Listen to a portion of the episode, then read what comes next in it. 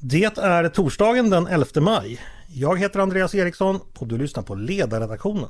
En podd från Svenska Dagbladet.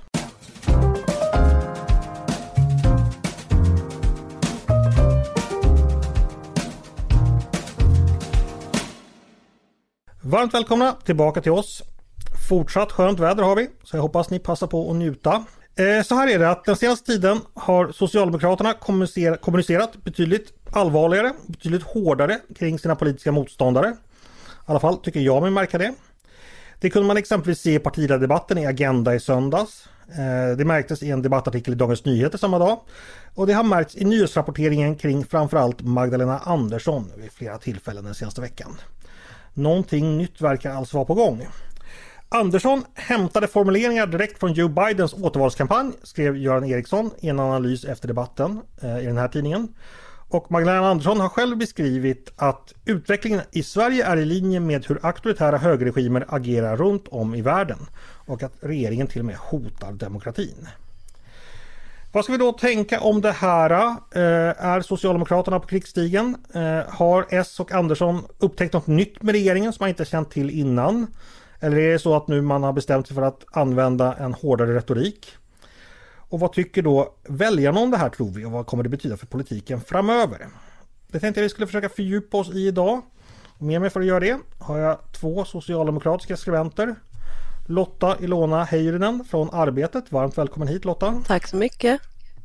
Och Stig-Björn Ljunggren från Sydöstran. Välkommen du också Stig-Björn. Tack så mycket. Ja, Lotta, börjar den grundläggande frågan. Är Magdalena Andersson på allvar oroad över den svenska demokratin och om så, är, har hon i så fall anledning att vara det? Ja, det är, alltså det är, så, här, så, här, så här kan jag nog tänka att, eh, att jag är inte säker på om äh, rädslan liksom allvarligt handlar om regeringen i sig. Men däremot så tror jag att Magdalena Andersson på allvar är orolig för Sverigedemokraterna som är liksom stödpartiet. Mm. Och där, där tycker jag att det, alltså det är sant att så här, Sverigedemokraterna är ett högerextremt parti. Och det oroar varje vän av demokrati, borde göra. Men med det, med det sagt så, så tror jag inte att Ulf Kristersson är liksom stor, den stora skräcken för varken Magdalena Andersson eller, eller för någon annan. Liksom. Mm. Okej, okay, men bra. Vi, vi, vi, ska fördjupa oss ytterligare. Eh, jag ska bara ge Stigbjörn samma fråga. Är Magdalena Andersson på allvar oroad över den svenska demokratin och har hon i så fall anledning att vara det? Ja, hon har anledning att vara det. Eh, men, men då är det ju inte för att Sverige sticker ut utan vi är ju fortfarande eh, ohyggligt eh, öppet samhälle jämfört med nästan alla andra. Så att, så att det är med i bakgrundsstrålningen. Och det är ju ingen hemlighet. Jag tror det är 70 procent av alla länder i världen nu som räknas som auktoritära. Och, och så att säga, den, den siffran ökar. Va? Så, att, eh, så att trenden är rätt tydlig. Eh, sen är det väl då så att, att, att det här också kommer till Sverige. Eh, men det är ju inte med den här regeringen utan det hade vi ju innan också. Alltså att det är ju mer övervakning och mer kontroll och, och eh, våra friheter eh, dras ner. Va? Och, och, det är ju också viktigt att påpeka att nästan alltid när sånt här görs så finns det goda skäl till det. Mm. Eh, Lotta, om du ska bli lite mer konkret med eh, Magdalena Anderssons oro.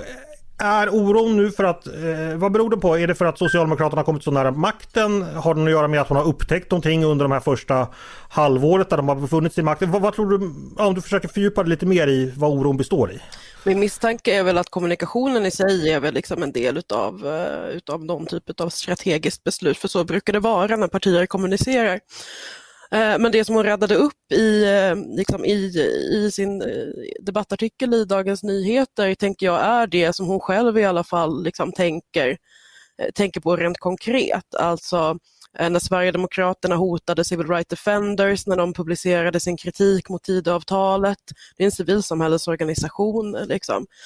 Det är också sant att liksom, hoten och haten mot transpersoner och dragqueens och, och liksom dragarrangemang ökar efter hets från tongivande sverigedemokrater. Eh, SD twittrade bara i var det igår eller förrgår som de twittrade ut nu, storstädningen om myndighets-Sverige fortsätter och sen raderade de den tweeten precis efteråt. Liksom att, jag tror jag tänker att det här, det här är, och det är, det är också helt sant att, att, att liksom stora delar av forskarvärlden har, har uttryckt liksom oro mot hur regeringen kommer att hantera universitetsstyrelserna framöver. Nej, vi vet ju inte hur, hur universitetsstyrelserna kommer att hanteras, men det är ju inte som att den där oron eh, inte kommer någonstans ifrån. Men den börjar ju och slutar i Sverigedemokraterna och att Ulf Kristersson är beroende av Sverigedemokraterna för att kunna regera. Ryan Reynolds här från Mint Mobile. Med priset på nästan allt som går upp under inflationen, trodde vi att vi skulle bring våra priser down. So to help us, we brought in a reverse auctioneer, which is apparently a thing. Mint Mobile unlimited premium wireless. Ready to get 30, 30, bit to get 30, bit to get 20, 20, 20, bit to get 20, 20, bit to get 15, 15, 15, 15 just 15 bucks a month. So, Give it a try at mintmobile.com/switch. slash $45 up front for 3 months plus taxes and fees. Promo rate for new customers for limited time. Unlimited more than 40 gigabytes per month slows. Full terms at mintmobile.com. När du säger att det är liksom något strategiskt beslut bakom att man ändrar kommunikation. Och att det, vad, vad, tänker du då? Är det så att man, man, har tänkt så här länge men nu bestämmer man sig för att säga rent ut? Eller hur, jag, tycker inte, jag tycker inte att det, här är en, eh, att det här egentligen är en ändring i, eh, jag, jag kanske kommer tillbaka till det lite senare, men jag tycker inte att det är en superstor ändring i, eh, i retoriken från liksom hur, eh, hur det lät i valrörelsen till exempel. Magdalena Andersson pratade väldigt mycket om demokrati och demokratihotet från SD även i valrörelsen. Skillnaden från då är väl att nu har hon en ganska många konkreta exempel att liksom radda upp eh, som är anmärkningsvärda utspel och uttalanden från specifikt Sverigedemokrater som regeringen eller Johan Persson måste liksom försöka, eh, försöka släta över för att, det här, för att tidavtalet ska hålla. Okej, okay. Stigbjörn, vad skulle du säga?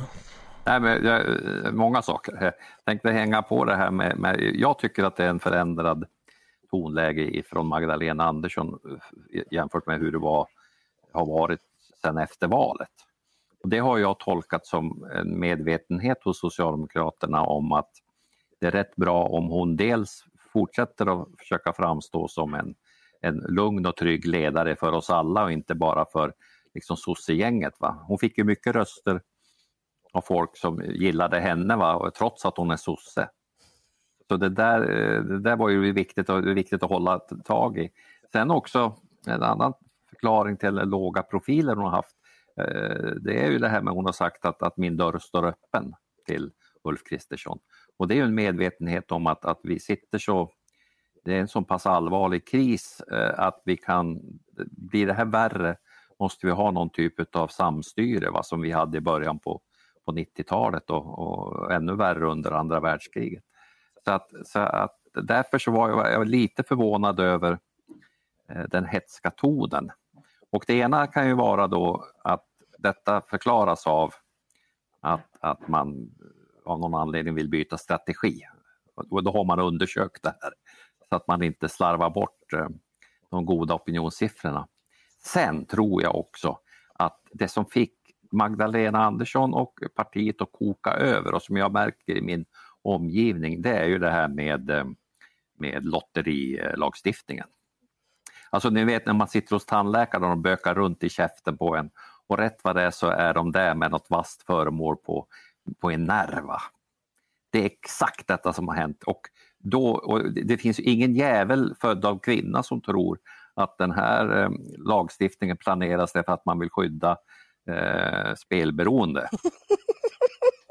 eh, utan detta är för att skära av en försörjningslinje och, och uh, vi förstår alla att nu är facket kommer också upp till, till rakning här va, med man har ju redan försökt göra en halvmyndighet va, där där eh, eh, man i domstol kan bestämma vem som ska sitta, vem som ska vara medlem och nästa steg blir väl också försöka eh, förhindra att de kan ge pengar och resurser till, till Socialdemokraterna.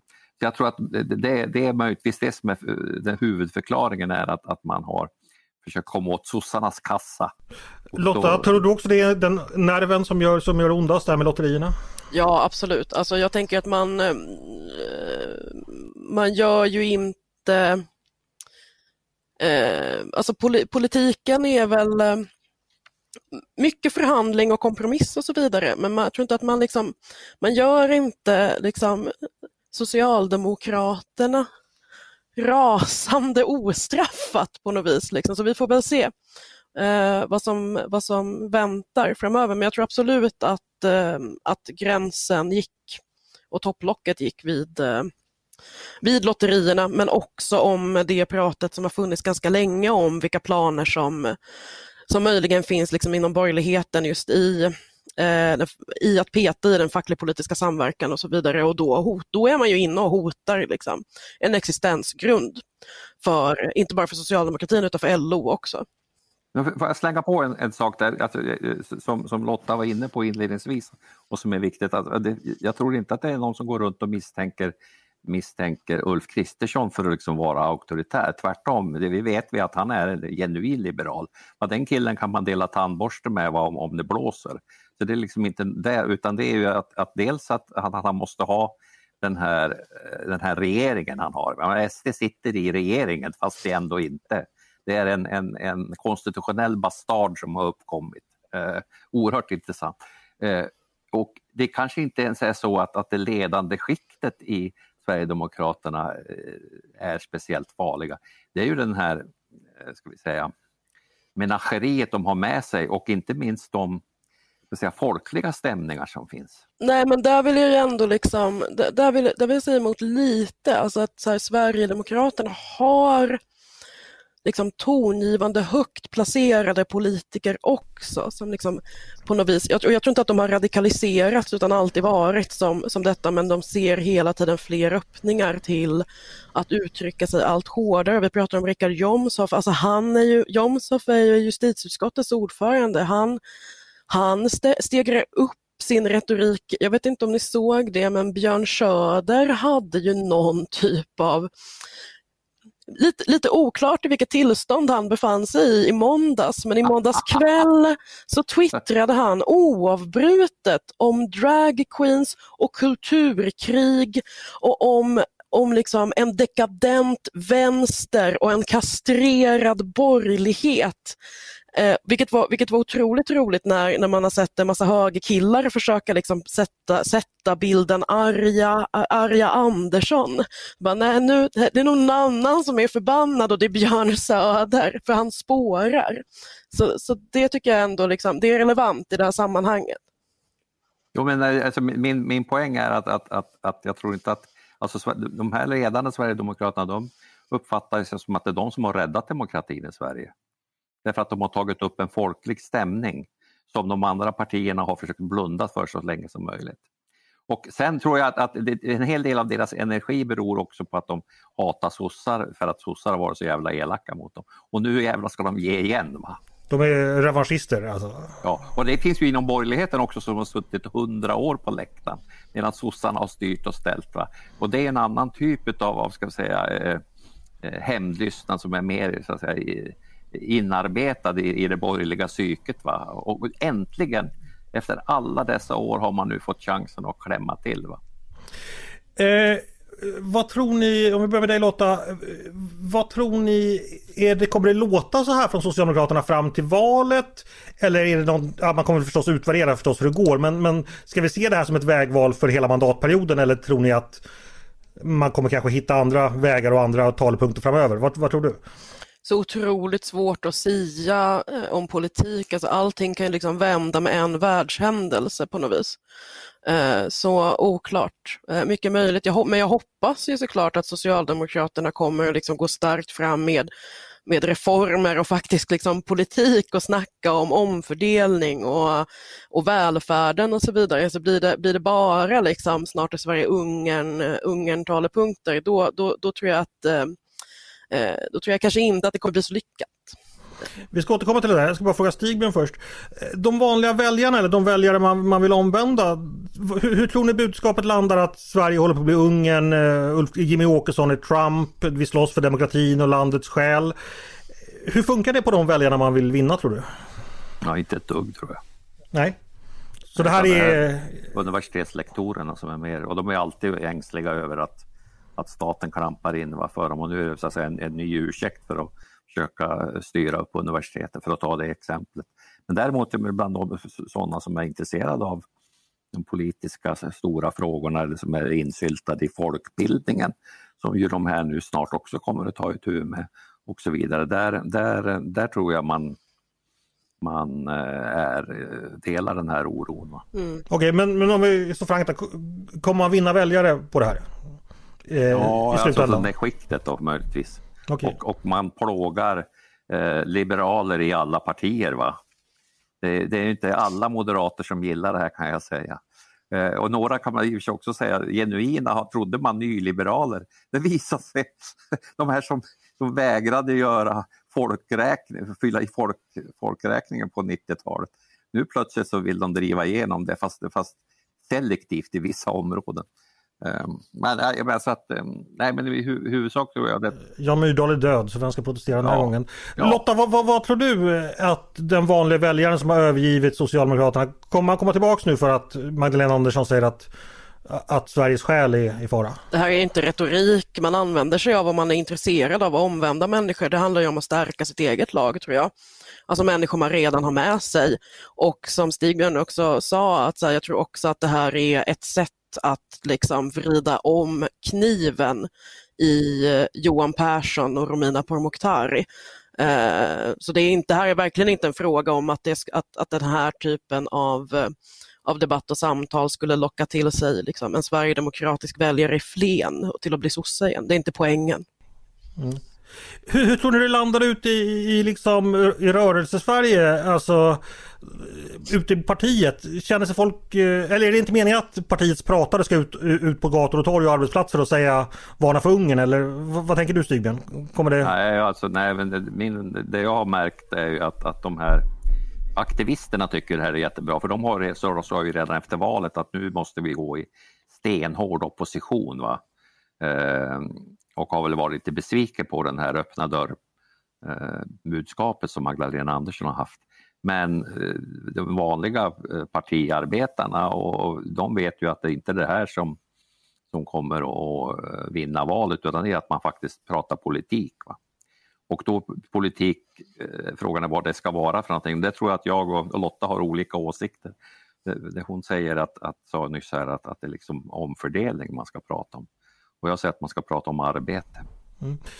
Ja, men Lotta var ju lite inne på det tidigare att om man pratar eh, väldigt mycket demokrati och Ungern och övergripande frågor att man kanske Ja, finns det ett motsatsförhållande att man inte pratar om det väljarna kanske är mer intresserade av välfärden exempelvis eller vad man har kvar i plånboken. Eller att om man har jobb eller inte vilken trygghet man har på jobbet. Eh, finns det en sån risk tror du Lotta? Uh, ja, eller jag försöker, liksom, jag försöker fundera på vad som är, som, vad som är ett vettigt alltså, gre liksom, Grejen med allt det här är ju att så här, det, det, är en liksom, strategi tanke, diskussion någonstans. Men, men så här, jag är så himla mycket mer intresserad av vad Socialdemokraterna kan komma att tänkas komma fram till i de här politikutvecklingsgrupperna de till exempel har tillsatt. Alltså vilken politik ska S driva? Och, och, och, och, och S problem är ju att man har, var, man, man, har haft svårigheter med att vara konkret i vilken politik, politik man vill driva. Och fyller man inte det med någonting, alltså hittar inte S sina, sin, sin konkreta politik och sina reformer. Arbete, välfärd, omfördelning också tycker jag, liksom, skatterna. Eh, och bara snacka om Ungern, så liksom det, det är dåligt för Sverige om S fastnar i det. Eh, för att vi behöver politik på de här områdena och S måste leverera det för att också bli ett framgångsrikt politiskt parti. Mm. Vad säger du Stigbjörn, finns det motsatsförhållanden mellan att prata om Ungern och utveckla politiken? Ja, men det, har väl aldrig varit så att man vinner val på liksom, utrikesfrågor. Tvärtom va? Ja, fast men, Ungern är i högsta grad inrikespolitiskt tänker jag också. Eh, ja, nej men alltså eh, den utrikespolitiska, eh, det var den största frågan någonsin, eller någonsin, men på väldigt, väldigt lång tid, har ju varit NATO-frågan och den såg man ju till att städa undan från valrörelsen. Det är liksom inte någonting man vinner val på. En annan fråga, ni, var ju lite inne på min första fråga att det finns ändå eh, ja, mörka moln när det gäller demokratin. Om ni, ni, ni, går till botten av er själva och skissar på ett värsta fall-scenario för den politiska utvecklingen under den här mandatperioden. Vad är det jävligaste som ni skulle kunna tänka er att eh, ja, Sverigedemokraterna och regeringen skulle kunna ställa till med? Eh, Stigbjörn, vill du börja? Nej, men det är väl, det är väl det tror jag att man fortsätter på liksom ge sig på eh, det tänkbara konkurrentens eh, ekonomi och förutsättningar. Eh, och att man i rena rama farten förstör partiväsendet ännu mer och att man dessutom kanske kvaddar fackföreningarna och, och folkbildningen och liksom den här typen av folkrörelsetraditioner. Så att det, men men det, det, det är fortfarande rätt diffust. Jag tror att när vi går till val om tre år va, så, så kommer det liksom se ungefär likadant ut som nu. Så du tror att vi går till val igen? Ja, det tror jag faktiskt. Men där, däremot är jag lite osäker, det kan komma ett val tidigare också. Det beror ju på hur det går i omvärlden. Eh, Lotta, samma fråga till dig då om du får skissera ett eh, värsta scenario. Jag kommer inte hålla fram det och säga haha 2026 men du får ändå liksom Eh, om du, om du verkligen går till dig själv ärligt, genuint, vad skulle, hur jävligt skulle det kunna bli? Nej men alltså för mig, worst case scenario för politiken under mandatperioden är att folkbildningen liksom raseras, eh, att föreningsfriheten hotas som vi bygger liksom LOs, fackförbundsrörelsens eh, handlingsutrymme Eh, vilken typ av verksamhet fackförbunden väljer att ha, vart de väljer att lägga sina pengar. Det är ett otroligt stort ingrepp i, i hur liksom Sverige traditionellt har byggts upp och det, det är mitt skissade worst case scenario under mandatperioden. Eh, eh, det där är helt rätt, men jag skulle vilja fylla på med en sak som jag var inne på inledningsvis. Alltså, det, vi, det vi ser framför oss när vi liksom pratar Ungern och auktoritärt och så vidare, det är ju en slags vertikal maktutövning uppifrån Eh, mot undsåtarna. Liksom den klassiska eh, och med, med, olika metoder försöka eh, trycka till folk. Det jag är mer oroad för det är det här horisontella förtrycket. Alltså att man ger sig på eh, en vanlig person, ger sig på en annan vanlig person på grund av att de har uttryckt vilka åsikter de har uttryckt. Alltså näthatet och den här som gör att, att lokalpolitiker inte kan fortsätta med verksamheten för att, att folk är så jävliga. Va? Alltså den där, den där horisontella eh, förtrycket vad tror jag är, är, är det är jag mest oroad över. Eh, ytterligare en fråga där Stigbjörn. Eh, kan man tala om att Socialdemokraterna i och med det här gör Sverigedemokraterna till någon slags huvudmotståndare eller är det fortfarande Moderaterna och, och borgerligheten som är det? Eh, vad tänker du om det? Nej, jag, jag, tror att, att det de kommer att försöka göra är att se till att den här eh, nämns i samma andetag. Mm. Det är alltså en, en, en, en regering eh, där Sverigedemokraterna ingår. Va? Det är den bilden man försöker skapa. Hittills så har ju många försök att motarbeta Sverigedemokraterna inte varit lyckosamma utan Sverigedemokraterna har ju under en ganska stor del av sin tid hela tiden växt. Kommer eh, det här bita bättre på social, eller Sverigedemokraternas opinionssiffror tror du Stigbjörn? Ja, det kan vi ju se redan va? och folk uppfattar dem som att de har misslyckats med det här de har lovat va? Och, och nu får de dessutom vara med och ta ansvar för, för liksom det som, som händer ute i landet. Eh, och då, de är ju, då diskuterar man ju de kommer att försöka lösa det här i slutet av mandatperioden genom att skjuta ut sig för att kunna gå till val som, som eh, eh en enskild trupp. Men, men fan vet om det kommer att lyckas för då samtidigt så försvårar de ju det som är målsättningen, att man ska liksom bli en del av den svenska borgerligheten och, och kanske till och med den ledande delen. Mm. Vi får se hur det blir med det. Eh, men det är dags att sätta punkt för idag. Och därmed tackar jag Lotta Ilona Heijurinen och Stig-Björn Ljunggren för att ni gästade podden idag. Stort tack också till er som har lyssnat på Ledarredaktionen. En podd från Svenska Dagbladet. Ni är varmt välkomna att höra av er till redaktionen med tankar och synpunkter på det vi precis har diskuterat. Eller om det är så att ni har idéer och förslag på vad vi ska ta upp i framtiden.